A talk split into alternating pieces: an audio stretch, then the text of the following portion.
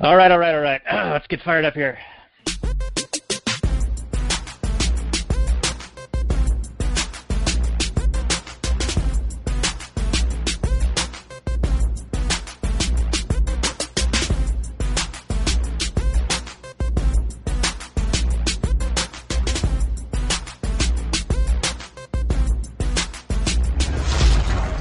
Maximum freedom. Read.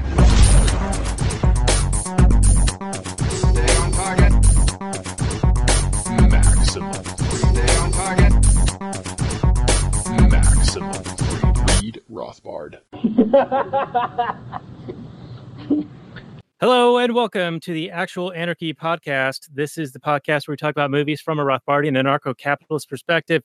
And tonight we're doing a, mem- a Memorial Day special.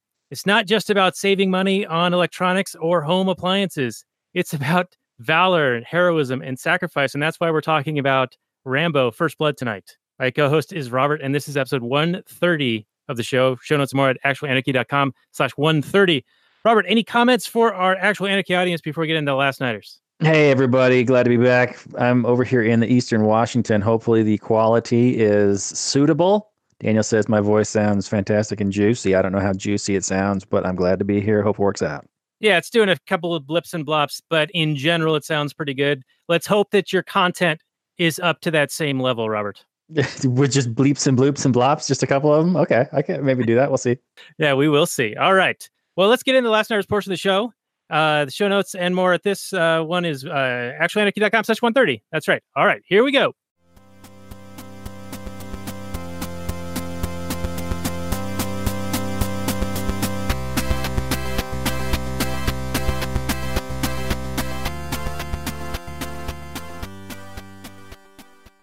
Everyone, it's Daniel Elwood and Robert Johnson, the Last Nighters, and the Last Nighters are part of the Launchpad Media, where they're always launching new ideas in your direction. Check it out at thelaunchpadmedia.com. The the is very important for that URL, so put that in there. It's www.thelaunchpadmedia.com. Check it out. Tonight, we're going to be doing a Memorial Day special on Rambo First Blood. This is going to be episode 73 of the show. Lastnighters.com slash 73 will be the show notes page.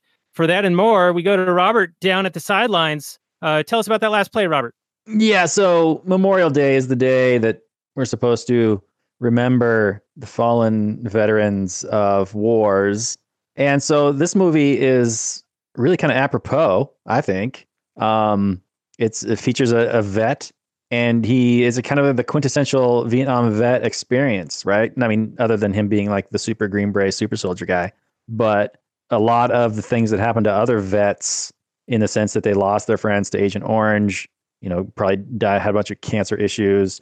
You know, they weren't allowed to win the war. You know, um, their the reaction they got when they came back to the United States because the Vietnam War was one of these wars that was actually shown on TV.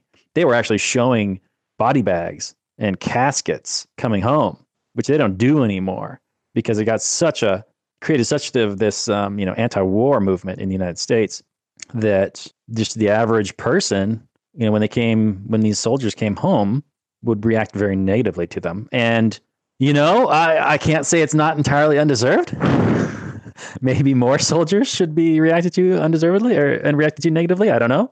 But we can get into that discussion uh, as the episode wears on. All right. Well, that was a pretty good opening salvo. Hopefully, we didn't uh, uh, get too many people to turn it off already. oh this All is going to be a spicy one daniel. We're going to have all kinds of hot takes. At least i I- will It's going to be I'm not- totally spicy. It this will be divisive you might totally hate us well if you don't already you just like hate listen to this podcast maybe you'll this will be the one that finally makes you uh, throw your headset down All enough right, of yep. these assholes Let's put it over the edge here. So let's start with that Google description. First Blood came out in 1982. It's a drama slash mystery, according to Google. One hour, 33 minutes. And we've already got some people triggered in the comments. Awesome. I know you're kidding. All right. Uh, 7.7 on the IMDb, 88% Rotten Tomatoes, and 61% Metacritic. However, 91% of the people like it. Google users like it. The description is Vietnam veteran and drifter John J. Rambo wanders into a small town in Washington in search of an old friend, but is met with intolerance and brutality by the local sheriff, Will Teasle. When Teasle and his deputies restrain and shave Rambo, he flashes back to his time as a prisoner of war and unleashes his fury on the officers. He narrowly escapes the manhunt, but it will take his former commander, played by Richard Crenna, to save the hunters from the hunted. So this is, of course, still Sylvester Stallone and the uh, what do they call him? The um, top dick cop or king king asshole cop is played by Brian Dennehy, and uh, came out October first, nineteen eighty two. So we're going way back on this one. It's uh, based on a story by David Morrell, and uh, he wrote the book. And at the end of the book, Rambo dies, but not so in the uh, film universe. Your commentary so far, Robert? Yeah, I'm wondering what the mystery is, other than how many cars are going to explode in this movie for no reason. This is a time in They were all movies. Pintos. They're all Pintos with the gas tank like right in that perfect spot. It's just like yeah, and there's uh, just like a spark, and there's they all erupt. And this is a time of movies, and it was fun watching it again because they don't do this anymore, and you notice that they don't do this anymore only when you go back and watch an old movie because the height of movie making action, you know, movie making was the car chase, and it was cars exploding, and it was cars jumping. You don't really get. I mean, you can get do some like you watch like a Mission Impossible car chase these days, and they're doing all kinds of crazy shit because they got up their game. But back in the day, all you had to do was like do a little jump and then have some cars explode, and you know that was perfectly good enough. So it was fun to yeah, it was fun to go back in time and watch this uh, old school style uh, car chasey type stuff. Is that uh, Smokey and the Bandit or French Connection like driven? Um, haha, funny. Uh, like action, you know, getting the car chase sequences going. Yeah, I mean that was the height of what they could do at the time, right? So when they you know barely touch a car and then it explodes for no reason, it's like You got to have the explosions. You know, it's got to be exciting. Got to be fun. it's it doesn't matter if it makes sense or not. It just has to be something that's happening on screen, I guess. All right, it's fine. It's eye I'm, just- I'm just glad to say that it's, we've moved on. You don't see cars just exploding for no reason. A lot of What- lot of just jumps. well, it's the regulations that have saved us all, Robert, from the exploding cars. Listen, I know this, you know this, but not everybody who listens knows this. All right, so let's uh let's kick this thing off in the um you usually give a good little overview. So let's talk about how this thing starts. We got Rambo walking into a town and Yeah. what happens then? Yeah, so he's a, an old Vietnam vet, and by old, you mean he's a young man. But this is supposedly taking place in the late 70s, early 80s. And, you know, it's been a while since the Vietnam War was over, but not a whole lot of time, maybe a few years. And Rambo, he's suffering from, you know, PTSD and maybe some chemical damage. And, you know, he's out drifting around. He can't really hold a steady job. He's uh, basically walking around and he's trying to reconnect with his old army buddies because the life that he had in the military was, you know, he had a whole bunch of friends and everybody knew each other and they were all watching each other's back. But then he came back over to the States and he's all alone. So he's, you know, sad and he's looking to reconnect. So he's out looking for his friends and he finds that the last other guy, the last other person in his unit is dead because of Agent Orange. And I'm sure everybody knows, but for those who don't know, Agent Orange was a um, a defoliant, meaning you would spray it. And I think it was made by DuPont. I'm not 100% sure, but it was a defoliant that they would spray in the jungle to kill all the plants so that you could actually, you know, expose enemy positions and that sort of thing. And I don't know if they knew this at the time or if they gave a shit at the time, but it's also, you know, caused a lot of problems for human beings when they are exposed to it. I don't know exactly how toxic it is, you know, how cancer causing or whatever. I don't know if they've ever done like human clinical trials, but it's pretty clear that it's not good for you. And uh, a lot of veterans have suffered as a result of it. And so this movie, it's nice that it would kind of show it's clearly written by a guy that is sympathetic to the US Vietnam War veterans' plight. If not being one himself, I don't know if that's the case or not but he's definitely this is definitely written from the perspective of someone who you know thinks an, an unjust thing happened. And then here's another this entire movie is fairly you know it's kind of a power fantasy of this war vet who has a certain set of skills and you fuck with him and you're going to get fucked with. And he's going to go off on your candy asses and you're going to wish you never started that shit so it's a it's a fun power fantasy film for a Vietnam War veteran, I, I think, for the most part. But I still have my quibbles, and I think we'll get into it in terms of like NAP violations and if he's really justified in doing this or that and the other thing. But uh, for the most part, you know, the uh, the cops, yeah, like Brian Dennehy, the big the big dick cop guy, um, the guy that claims to own this town, basically, you know, this is my town, and we don't take kindly to your type of people around here. He does a great job being the uh, king asshole, and he is the absolutely the villain of the movie. Yeah, and we've been corrected by someone in the comments. Uh, crowdfunding government tells us it's Top Dick Cop. Top So dick cop. That's right. Better, better. I like it. Yeah, and and he does say, uh, yeah, that he is the law in that town, and yeah, he definitely he has that power trip situation going on. You know that um, kind of the jock dude, kind of dumb dude in high school who ends up uh, not being able to do anything like in, in the real world, so he becomes a, a local cop. That's that's kind of what I, I Yeah, yeah. He's either the guy that couldn't get the girl or whatever. He had a lot of teenage angst and wanted to take out his fat aggression on you know everybody else, or he was the the uh, the jock guy that just wants to continue with those great high school vibes. they either keep- way, either way, he's a complete asshole who thinks he he's responsible for this town and he has to own it. Essentially, claims like it's his property almost, and he's almost justified in representing the will of all the individual, you know, residents of this town. This is the kind of power trip that you get when you are like elected to a position, right? I mean, was he a sheriff and this is an elected position? Is that right? Or is he just like a police chief? I wasn't quite sure on that. I think he's a sheriff. Pretty Okay, so that's an elected position, and Yeah, that's you know the people calling for you to represent them. To even though I must say that I, I tend to think that sheriffs seem to be a little bit better than other cops, but I mean I don't I don't know I don't. It's maybe because I don't have to deal with sheriffs like I have to deal with other cops. Yeah, when you hear about like sheriffs um, resisting uh, unjust laws like gun confiscation laws or things like that, it's always sheriffs that you hear about Yeah, who have the ability to actually resist some of those things on a local level. exactly. Yeah, I don't know if town cops can necessarily necessarily do that. But right, right. Because yeah, they're elected; they can't get fired or whatever. I don't know. I, maybe they're still not operating under you know an actual market condition, but Right. I mean, there is a, a, a slight check on them, right? Like if they step too far out of line, then they might not get reelected. So every two Right. years, a little bit of a check. I mean, I'm sure there's some repercussions if they do something like totally um, that they can't cover up with, you know, officer safety or feared for my life or that, um, you know, his wallet looked like a gun or whatever. Yeah, all those fun things, all those fun reasons to kill people. Yeah, but uh, you know, the whole being elected thing, I think that maybe you're onto something in that you know how whenever there's an election, whoever wins says, Oh, I, I won, and therefore it's a mandate by the people that they want me to do all the things I said I was gonna do. Yeah, And so they they take that and run with it and usually don't do the things that they said they were gonna do. almost never. Campaign promises are essentially lies, but you know, there's the occasional one that, that slips through. yeah. But uh, Robert, what did you think of uh, Rambo's uh, Rocky's reaction to him? Like, why are you pushing me, man? Like, what what are you doing? Why why are you pushing me? I, I need something to eat because he was telling him to walk another thirty miles to the next town to just be able to get something to eat.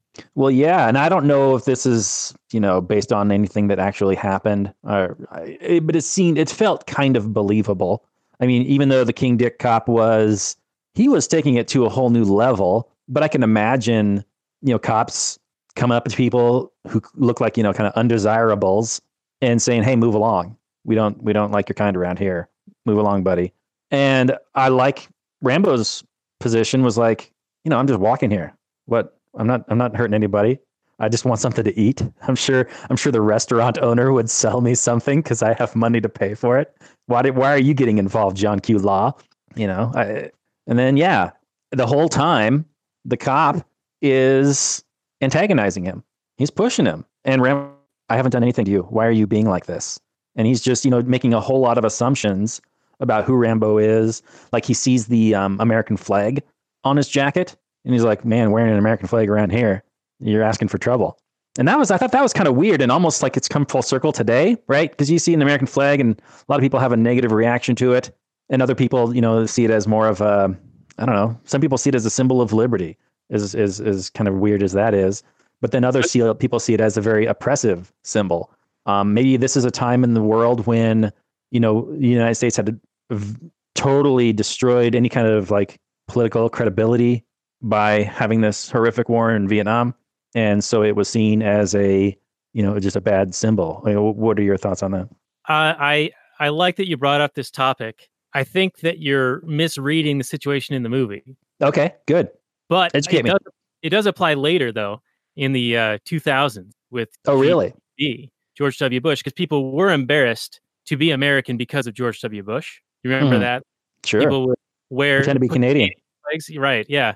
Um, so it was a bit of a shame type thing um, for a lot of people traveling internationally because of of uh, that president.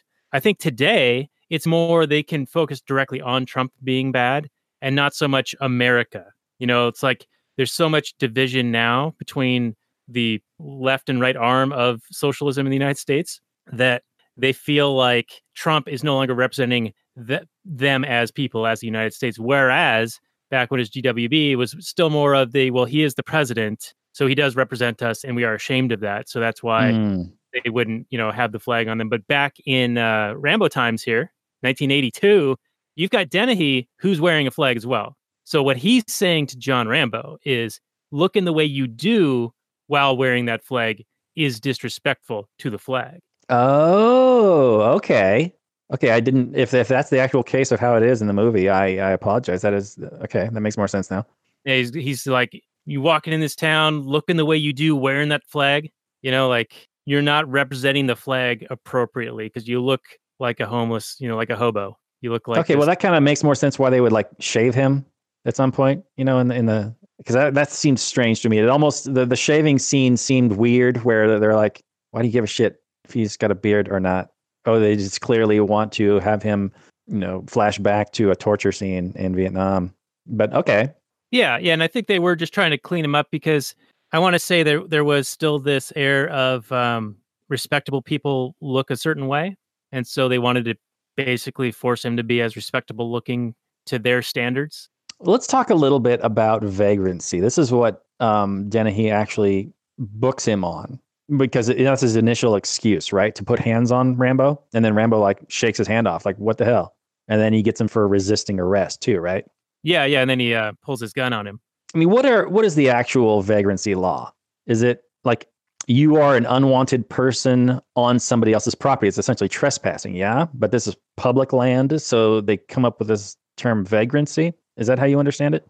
Uh, yeah, I mean, I, I I don't know if it's the same everywhere and if such laws exist everywhere, but yeah, it's basically like if you're somewhere where you're not wanted, it gives them a reason and excuse to mess with you. Now, That's how I put it. I mean, that's how I thought of it as. It was like I don't. I'm just going to do whatever I want to do to you, and then I'll think up some law that you broke after the fact. Right. Now now the the whole public property, which you know is a bit of a an oxymoron really. Yeah. Uh, that type of situation, I mean, if if we're in a fully private property society, then yeah, you could definitely not allow people uh, on your property and have them move along. I mean, there would still be, you know, easements for travel and whatnot, but it would be the owners of that easement or whatever who would permit who can be on it and, and who couldn't be. And so it, it's kind of interesting to think about the implications of if we weren't in a statist society and this movie were made, you know, Sure. It- still be harassed potentially if he was unwanted there. He could definitely could be, but there's a far less likely chance that I think he would be because he wasn't actually hurting anybody. He was just moving along, and he was actively seeking out a business at which to patronize. And that business owner has an incentive to have his money, so he's going to be you know, on, on Team Rambo for the most part, unless unless of course he doesn't like the cut of his jib and the way he looks and whatever. You mean his permed mullet? You know, don't knock the mullet when you have one yourself, sir. How dare you? Oh, I got. I, I'm doing full man bun these days. Okay, so that's you're doing the Steven Seagal man bun. that's Is right. that what we need to do next? Little yeah, that's the next. under Under, fire, under siege, whatever that was.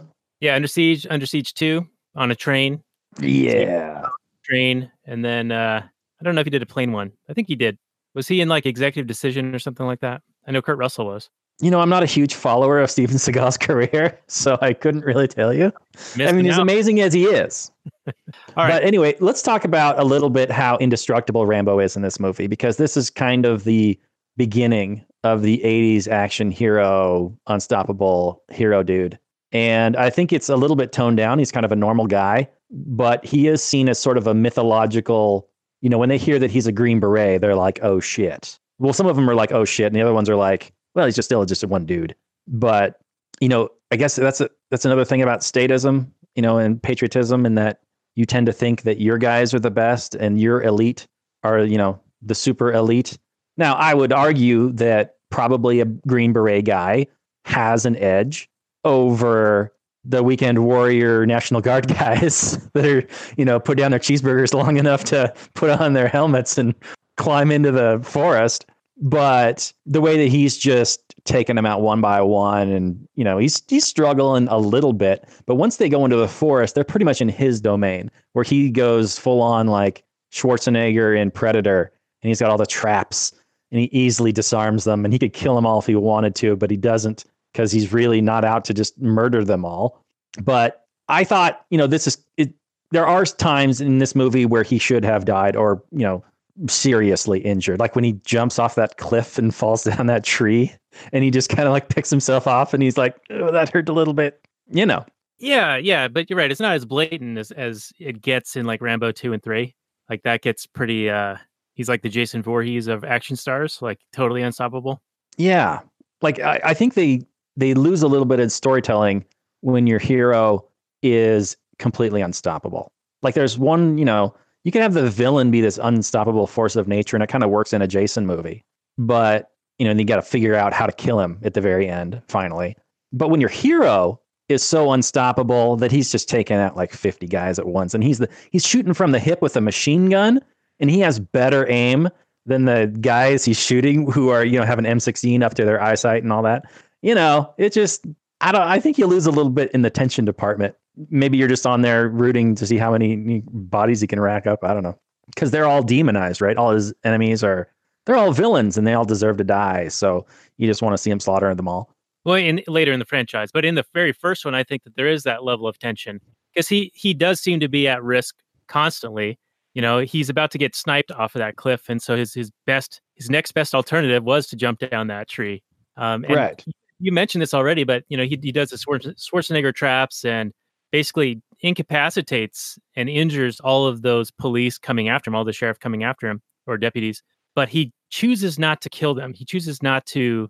Um, he, he's basically doing the Klaatu thing, where he's demonstrating his power and his ability, sort of as a warning to them, like, "Hey, back off, or it's Right. getting real ugly." And Right, unfortunately, absolutely. Dennehy's uh, Will Teasle's pride was was getting fucked with here, and he's like, "Well, now I got to go after this guy," and he starts blaming uh, Rambo on the um, the guy. Guy's name was Galt, and he was the one back at the cop shop who was being real rough with Rocky, being like sadistic and beating him with his uh, with his nightstick, and then forcing him to be shaved, spraying with the fire hose, all that stuff. And he's the guy Mhm. trying to snipe him with the helicopter. Right. Yeah, and that was one thing that I really enjoyed about this movie. Um, were the like the deputies and the weekend warrior guys who really were humanized. There was like scenes where you know you just saw them as regular dudes, like Joe Sixpacks. Like, hey Joe, you got the bazooka? Are you gonna go into the cave? He's like, no man, I ain't going to the cave. I'm not gonna get killed for this. This is this is just like my weekend job, man.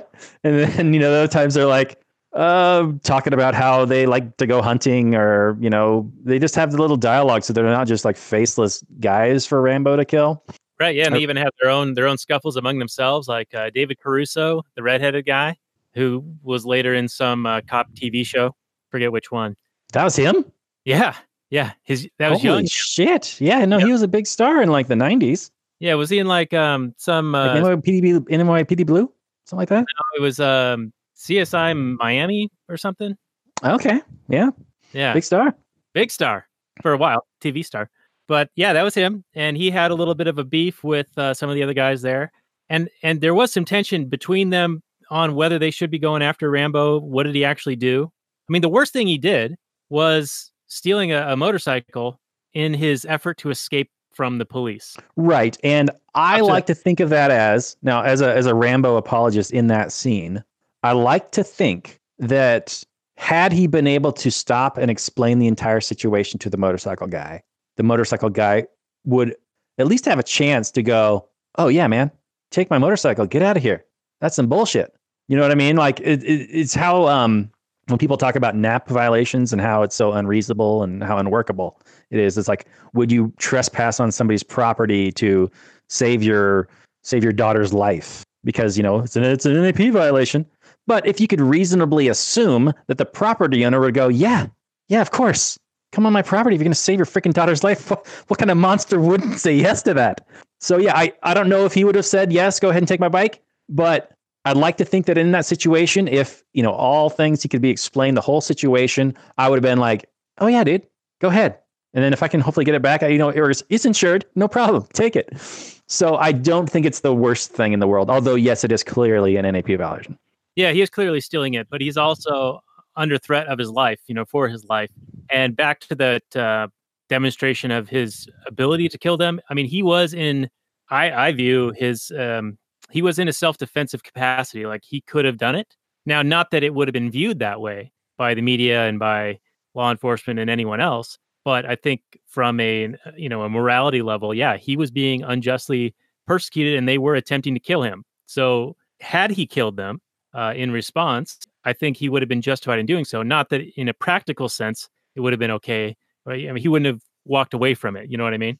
Well, he, I mean, are you saying that he thought he was being maybe killed because of his flashbacks and whatnot? Or are you saying that, hey, there's a really good chance that these cops might kill me right now? Because I'm not exactly sure that anytime you're arrested, you can just assume that cops are going to kill you. Like they are attacking you. And I think you have obviously you have the right to defend yourself. But, and of course, they will escalate it to the point at which they will kill you, right? If you, def- if you, Don't comply. If you don't comply, they'll choke you out until you're dead, or they'll put a gun in your back, or they'll shoot you as you're running away, or whatever, and claim that they were, you know, it's the only thing they could do. Um, but I don't know. And I mean, I'm, I'm fully on board with Rambo, like defending himself and breaking out of there. Fully on board. Um, I don't know if you could say that, you know, they were trying to kill him, and he could reasonably assume that they were trying to kill him, though. Well, when they were doing the manhunt, though, Oh, for sure. and when I'm talking about in the in the in the cop shop. Right, and he didn't demonstrate. He did not try to kill them there. He was just trying to to get away from them. Right. What I was talking about was when he sets the traps in the forest and he takes them down one by one, but non-lethally. Mhm. Where he was was in a position of self-defense because they were firing at him at that point. Certainly. I yeah. I he I, he showed remarkable restraint. I mean, that's like a clear example of his superior skills and abilities that he is so good that he can take these guys out without even weapons, right? And he just takes them out, makes traps, then he can take their weapons, gets them to shoot each other at one point, you know. So, and I like did you did you like see, did you ever have one of those knives growing up? Cuz I did. I know you did. I I, I remember it. Yeah, it was a survival knife, and you had the the compass that screwed onto the end, and he used it at the movie. That was great. And then he also used the needle and thread that's inside to sew up his arm. Yeah. See, and then I assume he also used like the flint to start the fire. yeah, yeah. See, he gets hurt. He bleeds his own blood.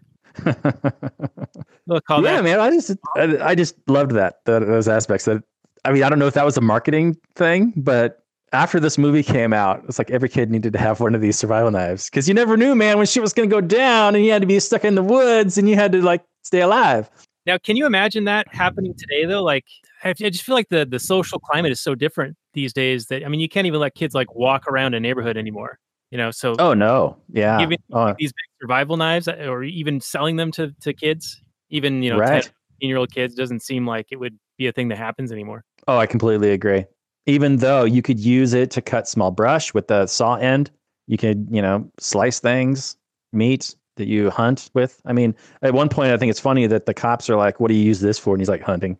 They're just laughing at him. He's like, um, "Yeah, I can pretty much do pretty much anything with this knife." Oh, man, Clearly, you can't. When you watch Rambo four, he's only doing a knife, like for the most part. Well, and and of course his signature bow and arrow. Um, until As a sixty-year-old man, Yeah, yeah, and then Rambo Five, he's like seventy one. It's gonna be great. It comes out in September. this is ridiculous. Hopefully, he's handing the the baton to a younger Rambo, maybe his son or something. Yeah, maybe. I No? mean, it's time. I mean, he's seventy two now, but but they they uh, wrapped up the shooting um like six months ago or seven months ago. So Well, more power to the guy. I mean, he's doing great for a man of his age. All right, so back to to Top Dick Cop, um, Bill Teasle.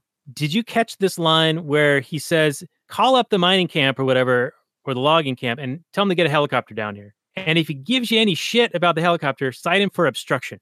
That was for a mining camp. I remember that line. I don't remember who he was directing that line to.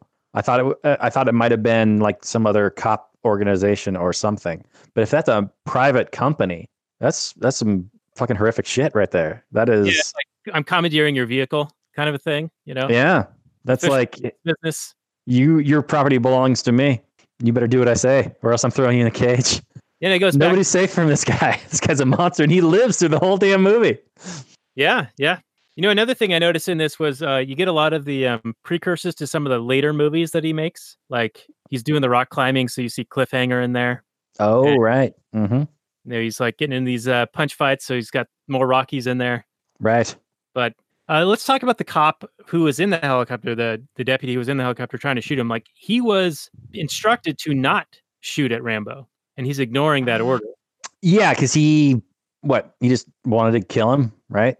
Yeah, I guess he was like really upset with him or embarrassed that he got beat up a little bit, and in a way allowed him to escape or was not able to stop him from escaping. Yeah, you know, I, you, you get the kind of what God complex where you know no one can. You know, you always have to be in control of the situation as a cop. You always have to be the top dog. You have to be the alpha. And if anybody ever, you know, shows you up, you gotta you gotta out alpha that dude somehow, eh, whether that's killing him or whatever. I think that's that sort of behavior come come to fruition. So it wasn't super outrageous to me, although it did seem a little bit strange. I mean, I didn't like the way they did the scene, like, oh, I can't hold the helicopter straight because it's there's an updraft here or something. It's like it didn't really look like much of an updraft, but okay. Well, they were It's just giving fine. Ram- Rambo a chance to, you know, not get shot on the first shot. I, he got fired at like five or six times. Yeah, and then he throws a rock and then knocks the thing and then he falls off. Yeah, and so then did, uh, did Rambo kill that guy? no, no, not at all. Damn straight he didn't. He was fighting for his life. He was just self, completely self defense. Yeah, I mean, I'm surprised he threw a rock at all because, like, what do you expect that to do? I mean, if anything, it had like the most dramatic effect possible in getting that guy to stop shooting at him. Um, and then Bill Oh yeah, basically blames Rambo and, and considers him a cop killer. And it's really weird because like they're all willing to kill Rambo, no problem. But as soon as one of their own dies, you know, through his mostly his own uh, mistakes, right? His own sure. overzealousness, uh, they're all sad about it. But meanwhile, if they had shot Rambo, they would have been like, "Yeah, right on," you know, we got him. Yeah, because the Rambo's been the bad guy and their buddy is the good guy, and that they've already made up their minds long ago. As soon as they saw the look of him, you know, he's a bad guy. Yeah. and No, he uh, dared fight back. But going back to that rock throw, how? I mean, if I had thrown that rock and it had the effect that it has in this movie, my mouth would be on the floor. I'd just be like, "No way, that worked." Holy shit, that's the luckiest throw of all time. I mean, he didn't even want to kill the guy, and he felt bad about it. But if it was me, I'd be like, "Yeah, fuck that guy. He was trying to kill me." Yeah, yeah. If if anything, Rambo was showing remarkable restraint there, even then. Right? Yeah, and then uh, back to the comment you had mentioned earlier that they they they talked about him being a, a war hero, Green Beret. I Right. I felt like you were saying it in that they need to be wary around him because of his abilities. And while that's true, I don't think they believed that. I think they were saying it, oh, like, oh crap, here we are hunting this guy, man, the most dangerous game. But he's a war hero, so if it comes out that he's a war hero, then we're gonna get bad PR as a result. Hmm. I didn't quite read it that way. I mean, I thought some of them, especially the King Dick cop guy, he was like, "Yeah, I don't give a shit. So what? He's just some guy in Vietnam. Now he's in my town, and I'm the boss here. So he's going down." Right, But- right. And he was ignoring uh, uh, Richard Crenna. Is that his name? Um, Sure. and that's you know Troutman. Troutman, who's like, no, I'm not trying to save him from you. I'm trying to save you guys from him. Right. And that's yeah. I think that's that's that's selling up the Green Beret's abilities a little bit, but whatever. I mean, I'm, I'll go with it. He's like a Superman hero. That's fine. Yeah. And then when the guy uh, did fall out of the helicopter, he ended up, Rambo got his gun. And they have a line where they're like, oh shit, he's got a gun. Meanwhile, they all have guns too. right. Oh no. The, the the situation is slightly more fair. Oh no. yeah. And uh, they were hunting him with dogs, and he ended up killing the dogs, shooting the dogs. off screen. Off screen because you can't kill a dog on screen. The audience would not forgive Rambo from killing a dog on screen, even though it was sent in to kill him. Right. I think I think that's what they believed back in the day, and I think it's still true to this day. People, audiences do not like seeing dogs get killed, regardless of the situation. Yeah, and the, and the owner guy was like, he had no right to shoot my babies, but my thought was, I mean, he actually did in that case. Like they were going to like, tear him up. So yeah, So yeah, he's got 100. percent So you don't want your dogs to get hurt. Don't send them after Rambo. I don't know. It's just an idea. right. But you know, it becomes a, a vendetta basically for for the sheriff. Like he becomes um, so invested in this thing that he can't back down at that point. Right. And Troutman, you know, he wants the sheriff to defuse the situation. He's like, let it go. Just stop this. We'll we'll pick him up later in Seattle. Uh, you know, a couple days later with no fuss, no muss. He he he's got to eat to live. He's got to you know he'll he'll show up at some point. Why why force this conflict? But cops are the great escalators, you know, and they have to be the king dicks. You can't tell a king dick to stop. he's not gonna. He's not even gonna understand that. He's like, "What are you even talking about? I'm the boss around here. Why would I let this guy get away with? If I if I let you know, it's just like uh, what Bugs Life. If we let this one guy get away with it, then soon enough, more people will think they can get away with it, and then we're screwed because we're outnumbered. Yeah, yeah, that reminds me of the Larken Rose video, the tiny dot that uh, we've referenced a couple of times before. So I'll make Right. sure to put that on our uh, little show notes page here. They can be found at lastnighters.com slash 73. Hey, did you Um, catch? Did you catch the uh, camera crew? Yeah, yeah. Yeah, baby. them is their skilled training and police enforcement techniques that saved their lives. that was hilarious. Did you see the um the KVOS TV twelve? I did, yeah. Yep. Okay, Local, okay. local station. yeah, growing uh, up in the '80s, you could turn to channel 12 and it'd be KVOS TV 12. I don't know if it's still the case. I doubt it, but I back in the day, that was it. And the other thing about the reporters is uh, somebody was talking about, you know, the only thing to come out of this is all the business at the local bar. you know, the reporters are drinking the town dry, Yeah. supporting local business, I guess. See, Rambo's good for the economy. Yeah. Plus all those broken windows. Oh, yeah. At the end, It's like, yeah, Krugman's gonna be super stoked. yeah, you want a war? I'll give you a war. I'll give you one you wouldn't believe. Let it go. Let it go. And in my head, I was I was singing the Frozen song, "Let It Go, Let It Go." Yeah, why wouldn't you? six and four year old girl. Oh boy. Um, one of my favorite lines, and I actually use this in our little promo video, is when Rambo's talking to Troutman on the, the police radio, and he's like, "They drew f- first blood, not me."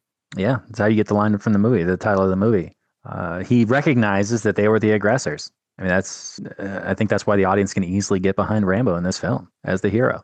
So does that make this movie like super libertarian?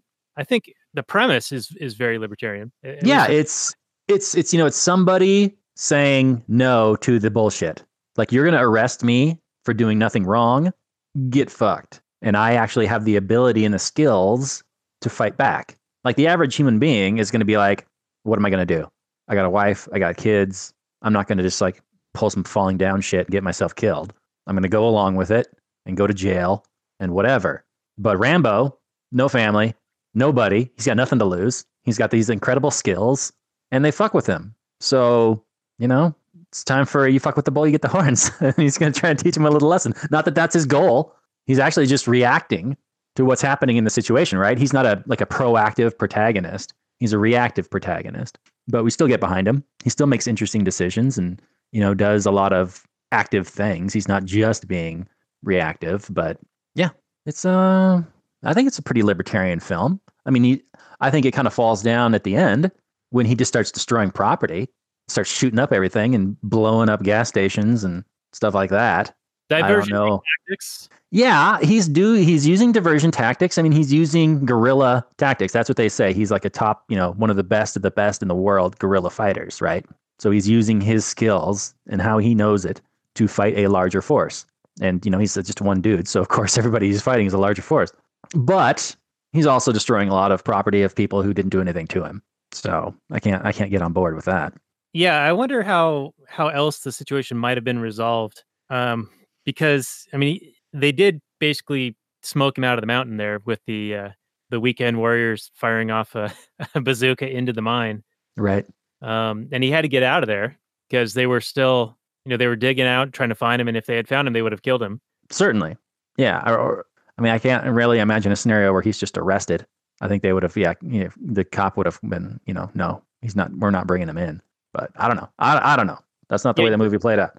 I think he had a, a, level of getting pissed, and that's why he went back down to the, down to the town to bring the war to Teasle. Yeah.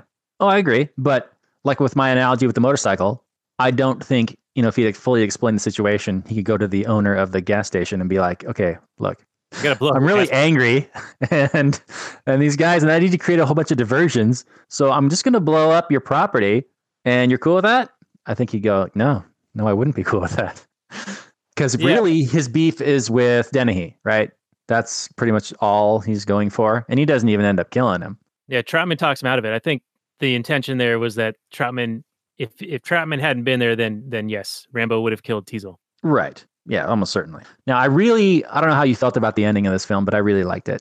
Um, it really gets into the psychology of Rambo's experience, and that's what I was kind of talking about in the beginning of the episode, because it's really kind of, you know, a regular guy who got, uh, I don't know if he was, you know, signed up for the military or was drafted. It's not explained, but a lot of people were drafted to fight in the the Vietnam War, and I don't know if this is common knowledge or not, but it is admitted by the Navy, if not more. A lot of top secret documents have been released and uncovered about the Gulf of Tonkin event, the August 4th Phantom attack by the Viet Cong um, on the Maddox in the Gulf of Tonkin. It never happened, but it was used as an excuse to escalate the war, which got, you know, 50,000 US soldiers killed and countless men, women, and children of Vietnam killed because the United States, you know, they couldn't really fight a war with Russia, Soviet Union,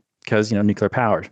Couldn't really fight an overt war with China, but they could fight a proxy war in another country where, you know, it's not, you're not directly attacking those people. So there's not a real threat of nuclear annihilation.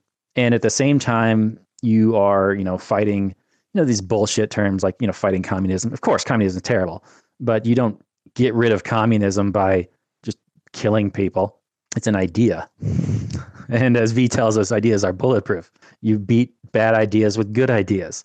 Now, so yeah, you had this horrible proxy war, which Rambo was probably drafted into, or whatever. He says it's not his war. It wasn't his war. You know, it's their war, but he was fighting it, and he wasn't even allowed to win it, which is, as I understand it, very true. Um, a lot of the soldiers in Vietnam and a lot of the higher ups were basically not allowed to end the war, not allowed to win the war. Um, a great companion piece to this movie would be the Ken Burns Vietnam documentary series. If you haven't seen that, it's I believe it's on Netflix. It's it's a long, you know, it's a long series, but it's it's worth it. Um, it doesn't get into everything, of course, can't, but you'll get a good flavor for what went on in that shit show. Um, and then when you know Rambo's talking about his friends getting blown up and killed, and he's just so frustrated and sad, and he talks about the treatment that he received when he came home, and you know, I think every soldier, whether you're forced into it or you go into it willingly, you still want to be seen like as a hero when you come back home, right? Even if you go over and murder and you're an invader, is it- logical as it is, you still want to be seen as a hero, at least to the people in your country, right? Because there's still this lie that you're fighting for them and blah, blah, blah. And when that didn't happen, when he wasn't treated like, you know, the heroes of World War II, he was kind of spit on and called a baby killer and stuff like that. That can, you know, that can fuck you up. Maybe maybe it's a dose of reality, but it can still fuck you up. And I, I love the fact that Rambo was pretty much just a damaged psyche with an incredible skill set unleashed upon these fuckwits. that, that's basically the movie. And I thought it was great. A lot of fun. Yeah, but Vietnam War was bullshit, man. Yeah, that was a that was a nice uh, little monologue, Robert. Thank you for that. Oh, well, Yeah, I can rant sometimes. in my notes, uh, they called it Jerkwater USA when um, Troutman was like, "You're gonna say this guy died for vagrancy in Jerkwater USA?" Right. And uh, it was King Shit Sheriff. That's what he was referring to Teasle as on the on the radio with uh, with Crenna.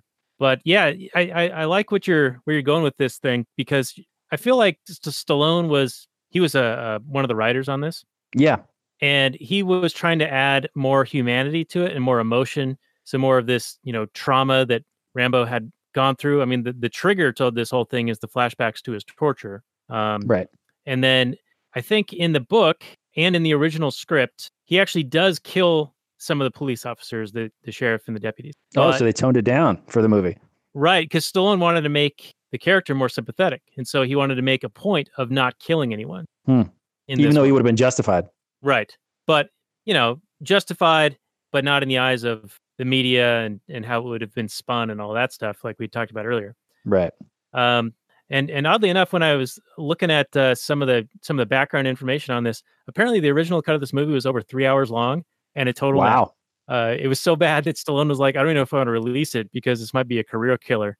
But oh, uh, I- this is one they saved in the edit, much like um, Star Wars uh, Episode Four.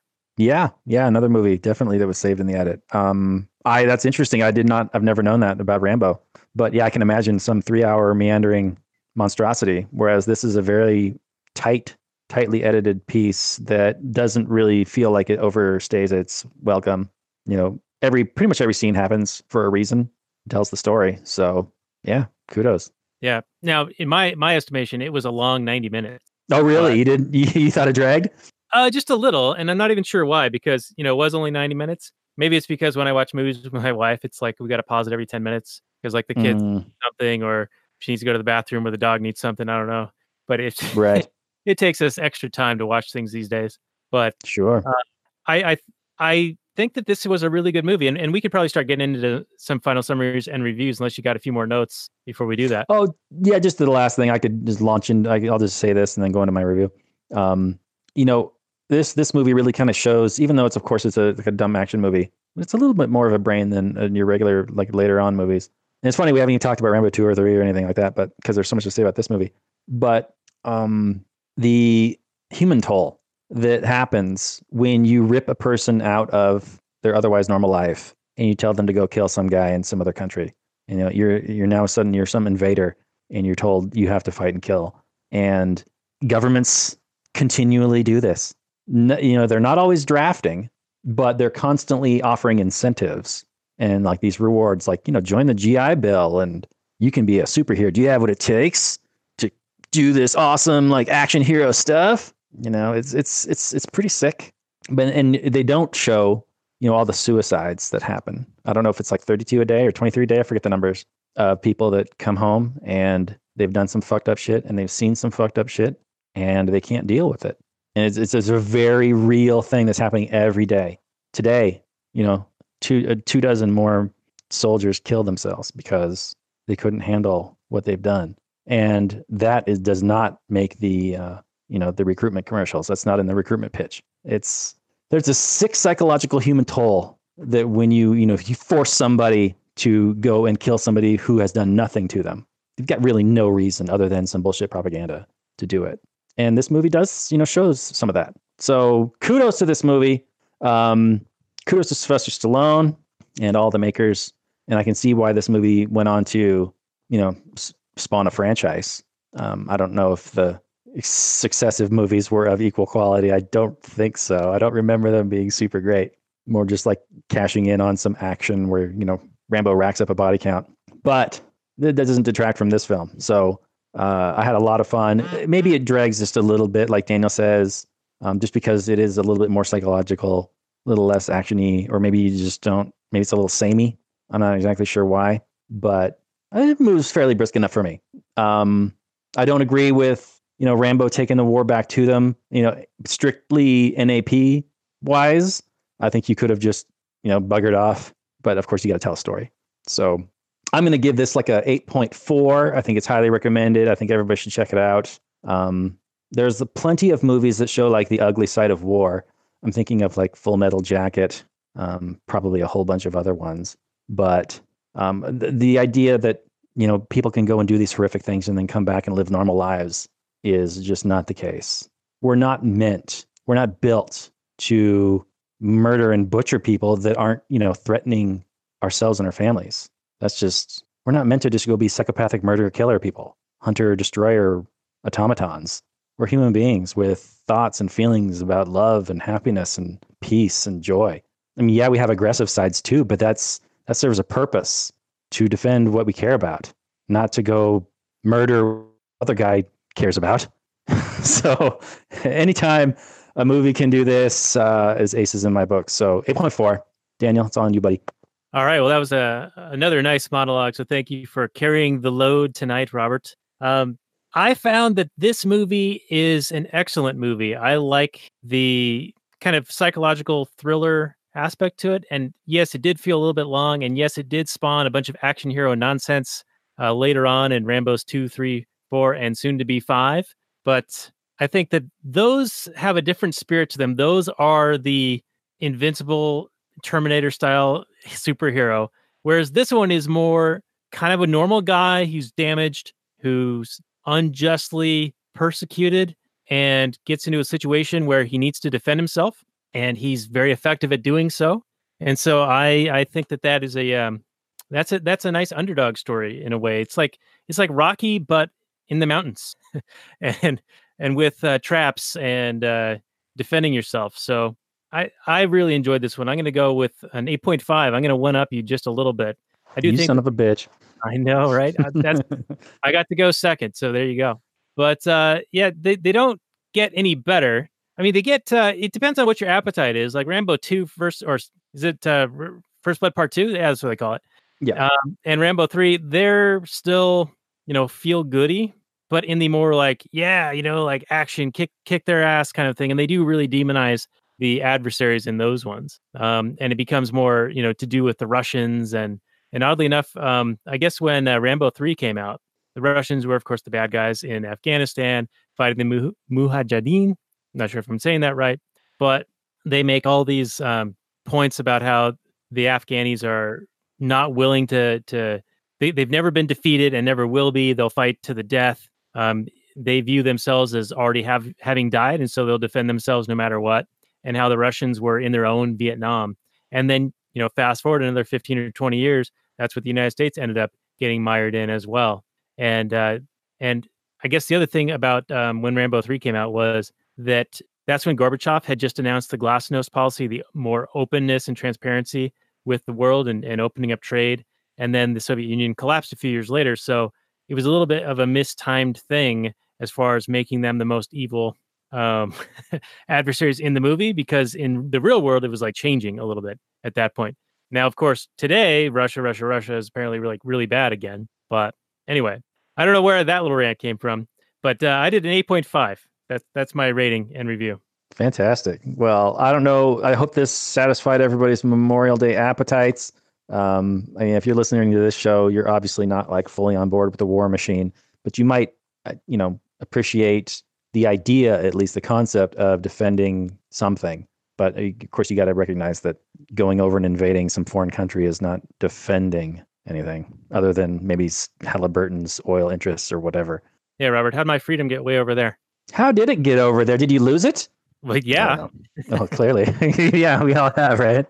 but I lost it here. Right, right. Yeah, no. but anyway, uh, I think someone's got a birthday coming up, What? and We- for your someone's getting older? Uh oh. someone's going to become an indeterminate age. We're gonna have to go like do a fossil record analysis on That's the only thing that could possibly find out how old I am. yeah, carbon date you. Uh, but to that end, one gift I will offer you is you get to make the next selection on the price oh, yeah.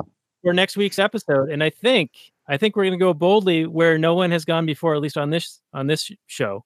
Right. Yeah. On you- this podcast, uh, we've, we've, have we done a Star Trek movie? I think we, We did. have, haven't we? Yeah, we did Star Trek Beyond. Okay. But we haven't done Star Trek, any TV episodes. And I forget what I was doing, or no, what we were doing is, is we were doing um The Day the Earth Stood Still. And as I was mulling over my mind all the things I forgot to say and just kicking myself for all these great points that I was coming up with, I was reminded of this episode called Justice of Star Trek The Next Generation. I think it's season one, episode seven. And it's where young Wesley Crusher gets in some hot water for basically doing nothing. And it's going to have a lot of philosophy. You know, Star Trek is really heavy on the philosophy, and there's a lot of like NAP type style stuff and like respecting other people's laws and cultures and stuff like that. And then it's going to be a two part episode because, well, I don't know, maybe we'll talk so long about that one. There might be a single episode. But I also want to do um, the other episode that I want to do. I think it's the the making of a man or the the me. What was it? The means of a man. The measure of a forget. Measure of a man. Thank you. It's where um, there's this scientist who wants to take apart data so we can learn about data, you know, and make more data is for the greater good, right? Because you could just have thousands of datas all doing all the difficult jobs and the dangerous jobs and, you know, just dominate, right? But there's a chance that it could kill him. And he sees data as this robot, right? Just like some, like a toaster oven or something. And everybody else is like, um, no, he's totally sentient and he's, you know, a dude and we hang out together and, you know, he's like my friend and stuff. And so there's a real fun conflict and they, you know, try and figure out, they have this, they end up having this little trial about, you know, what is, you know, what is sentience and how can you prove it? And, you know, artificial intelligence and all this, all this fun stuff that we can get into. And, you know, is he, is he killing a person or is he, you know, just breaking somebody's property when he wants to uh, take data apart? So there's going to be a lot to talk about. I'm really stoked for it. Hopefully, come back and join us. It should be a lot of fun. Even if you're not a uh, Star Trek fan, if you haven't seen those episodes in like a million years, there's going to be a lot of interesting philosophical points to get raised. So I think it's like right up our alley on this show. Yeah, I hope we've got enough time. That sounds like a lot of stuff to, to go over. And uh, that episode, The Measure of a Man, is season two, episode nine. I've written that down. Uh, this is available on Netflix. So if you've got Netflix, you can watch Star Trek The Next Generation. So that's uh, season one, episode seven, Justice, and season two, episode nine, The Measure of a Man. Those are going to be the two that we talk about next week on The Last Nighters. So, Yeah, baby. in uh, episode 73, show notes and more at lastnighters.com slash 73. If you like what we do here, uh, please do share, like, subscribe, and all that stuff so that you get more eyeballs and earballs uh, on this uh, content here. And uh, the biggest thing would probably be reviews on the old iTunes. So um, we'll have a link to that on the show notes page. Uh, just click through that and you know put the uh, star rating up to five and write something along the lines of "These guys are amazing. This is the best show ever. You should definitely listen to it." Uh, end quote or something. You know, I'm not I'm not putting words in your mouth or anything here. Or am I? Or So- is he? Subliminal messaging, subliminal messaging. Thanks everybody for listening. It's been uh, my esteemed pleasure, our esteemed pleasure to provide this content for you today. If you do enjoy it, please like and subscribe. Do we put these on YouTube? That makes sense. I don't know. Yeah, what, what Daniel said. Yeah, yeah. Do that stuff that I said. All right. Well, thank you guys, uh, and we'll say good night from last night.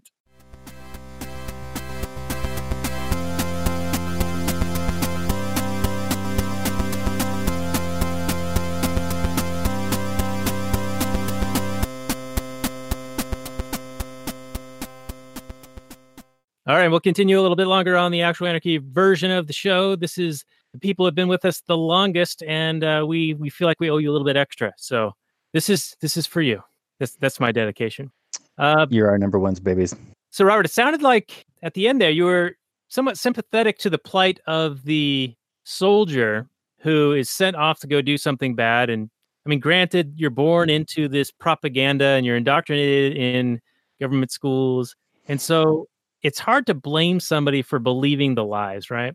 There's a certain amount of sympathy. I can't ultimately defend them morally, but I can still sympathize with their plight. You know, I mean, I can't say I can't sit there and defend them as they go and murder somebody in, I know, on their foreign property. You know, but I can sympathize with them in that, yeah, what you just said, the the propaganda, the the the thought of, you know, it used to be in human history this very noble, and it still is, I guess, to some extent, this like noble adventure that war is, and then how it's like a giant game, and it's just this thing that young men do, and you know how much glory and honor you get as a result of that. And it was really only through television in the Vietnam War, which exposed that for a whole bunch of bullshit. I mean, also in World War One. Don't get me wrong, um, with the horrible trench warfare and just the meat grinder that those guys were put into. Um, but you know, it used to really be seen as this kind of cavalier adventure, and now you're seeing it at, for the horror of modern warfare, at least. I mean, it's still, of course, all war is horrible, and but you know, human beings have gotten a lot better at it as the weapons have gotten more and more deadly as time has gone on, and that was all shown on TV, and the public reacted to that with horror, and they're like, "Who are these people? These are our sons and daughters and neighbors that are doing these things." You know, and it's it's a different it's a different all of a sudden a mental shift, right? Instead of thinking of you know the greatest generation as like a bunch of war heroes, you're seeing these people as baby murderers. Yeah, you know- probably rightfully so. But it's a huge shift in the psyche. You know what I'm saying? Yeah, yeah, and I, I, I actually just sparked an idea in that you know prior wars they were documented in in a way, but more in a heroic way, like building it up as this great thing. You know, like the Right. World War II footage. I mean, people still watch that stuff, and like there's World War II buffs and all that stuff. Um, but the Vietnam one was yeah a lot more graphic. You know, the, there were embedded reporters, and there were pictures and imagery and, and video taken of just horrible, horrible things. And they learned from that. You remember the Gulf War in 91, it looked like a video game. And then in the uh, second Iraq War, there were embedded reporters, but it's very staged. You know, there wasn't a whole lot that was like really broadcast that was too racy or too, um, you know too much of like showing you the carnage. Right. I remember that there was this uh, photo that was taken of caskets draped in the American flag that got leaked. Right, it wasn't supposed to be shown. It wasn't supposed to be taken or whatever, and it became this huge thing. Right, and Right. I think it was because there was this vacuum of not much real content coming out. And so that one really stood out. Now, of course, Mhm. it, it lended itself to like an increase in patriotism and things like that, which is sort of an unfortunate side effect. But um, I think they have learned uh, in you know how to manipulate in the media and what what gets shown. I mean, what do we know about what we've seen or what's been happening in Syria and now the saber rattling in Iran and all these things? Like, we're not really shown much of anything that um, is going to be super objectionable, right, to the average person. And in fact, both the left and the right are now seemingly very supportive of war and war uh, war things ever since Obama came into power. Yeah, absolutely. You're absolutely right. Um, it has been a lessening in the style of the war reporting. Like, yeah, it's like in World War in Vietnam, they embedded it, and they didn't seem to. I mean, maybe they censored some things, but they surely didn't seem to censor a whole lot of stuff because they're showing you know battles and kids getting blown up and set on fire and people getting murdered and body bags and stuff like that and really harrowing stuff. It's almost like reporters were actually trying to report like dramatic stories. And then you, you you like you did you contrast that with like the Iraq War of 2002 that's well that's still going on. I mean it's not just the 2002 but you know what I mean. Um and it's yeah it's some embedded quotes air quotes reporter with a flak jacket and a helmet on and he's being flown around in a helicopter and they're you know only allowed to show you know so much footage or you know you can we can we're only going to take you to these certain areas. We're going to shield you or you know at least that's what we saw. Who knows if all the footage was reviewed by the pentagon or whatever um, but it's certainly the state media is was fully on board with supporting the war. I mean you get that with today right? With um, trump what was he like dropping the moab bomb mother of all bombs and like he was bombing some other countries and you had like the state media hacks going look how beautiful this is look how presidential trump is being how wonderful this is. This is we're totally on board with you slaughtering people. We don't like it when you say mean words but you know when you're murdering innocents it's like yeah because we're totally bought and paid for by the military industrial complex. Yeah, Yeah. they've learned their lesson and they know how to push buttons and propagandize in the right way or just not talk about it right? Like it's not even a story anymore. The fact that we've been in afghanistan for the longest war in american history well the longest official war well even though it's not never de- declared but whatever Yeah, I thought it was a kinetic action or something. Like, I thought that there hasn't been literally a war since World War II, right? uh, yeah i think the, what the congress Like declared officially declared a war as i understand it i could be wrong but yeah, Yeah, we you know are, but anyway. well because the officially declared wars have to end right but you know military actions they can just go on forever Well, the war is meant to be forever, right? Isn't that uh, from 1984? well it's the war state All right. Well, I war think is that the war is the health of the state right what was that what's that quote? Randolph Bourne, Randolph Bourne said that. Yeah, war is the health. Of the, yeah gives it a, a reason for you know justifying itself. right So, happy Memorial Day, everyone. Happy Memorial Day. Remember all those people that were chewed up in the meat grinder and murdered by the state and lied and propagandized to? Because it is a sad story. It is absolutely a tragedy. But I don't think that you can really say that, you know, they died for anybody's freedom. I'm sorry. Yeah. Yeah, and with that, we will get into some Kathleen Turner Overdrive available for our Patreon supporters. Check it out at actualanarchy.com slash Patreon. This has been episode 130. Is that right? 130? Are we, are we You there? know better than I. Yes, episode 130. So actualanarchy.com slash 130 for show notes and more. And we're going to do some bonus content uh, right after this. Thanks for joining us and have a good night, everyone. Peace.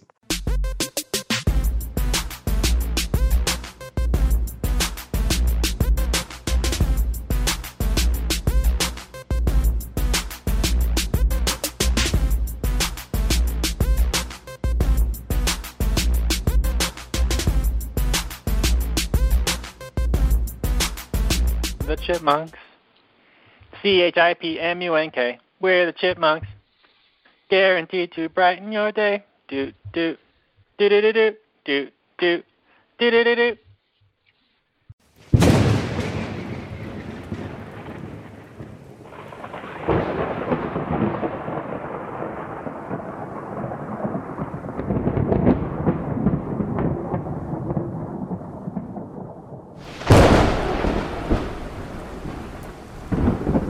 The early days of the internet, radical libertarians were scattered, lonely, and faceless. Without direction, they resigned to scour the web, sifting through content providers in a wasteland plagued by YouTube demonetization, Facebook jail, and covert internet censorship. But then, in 2017, the Libertarian Union was formed.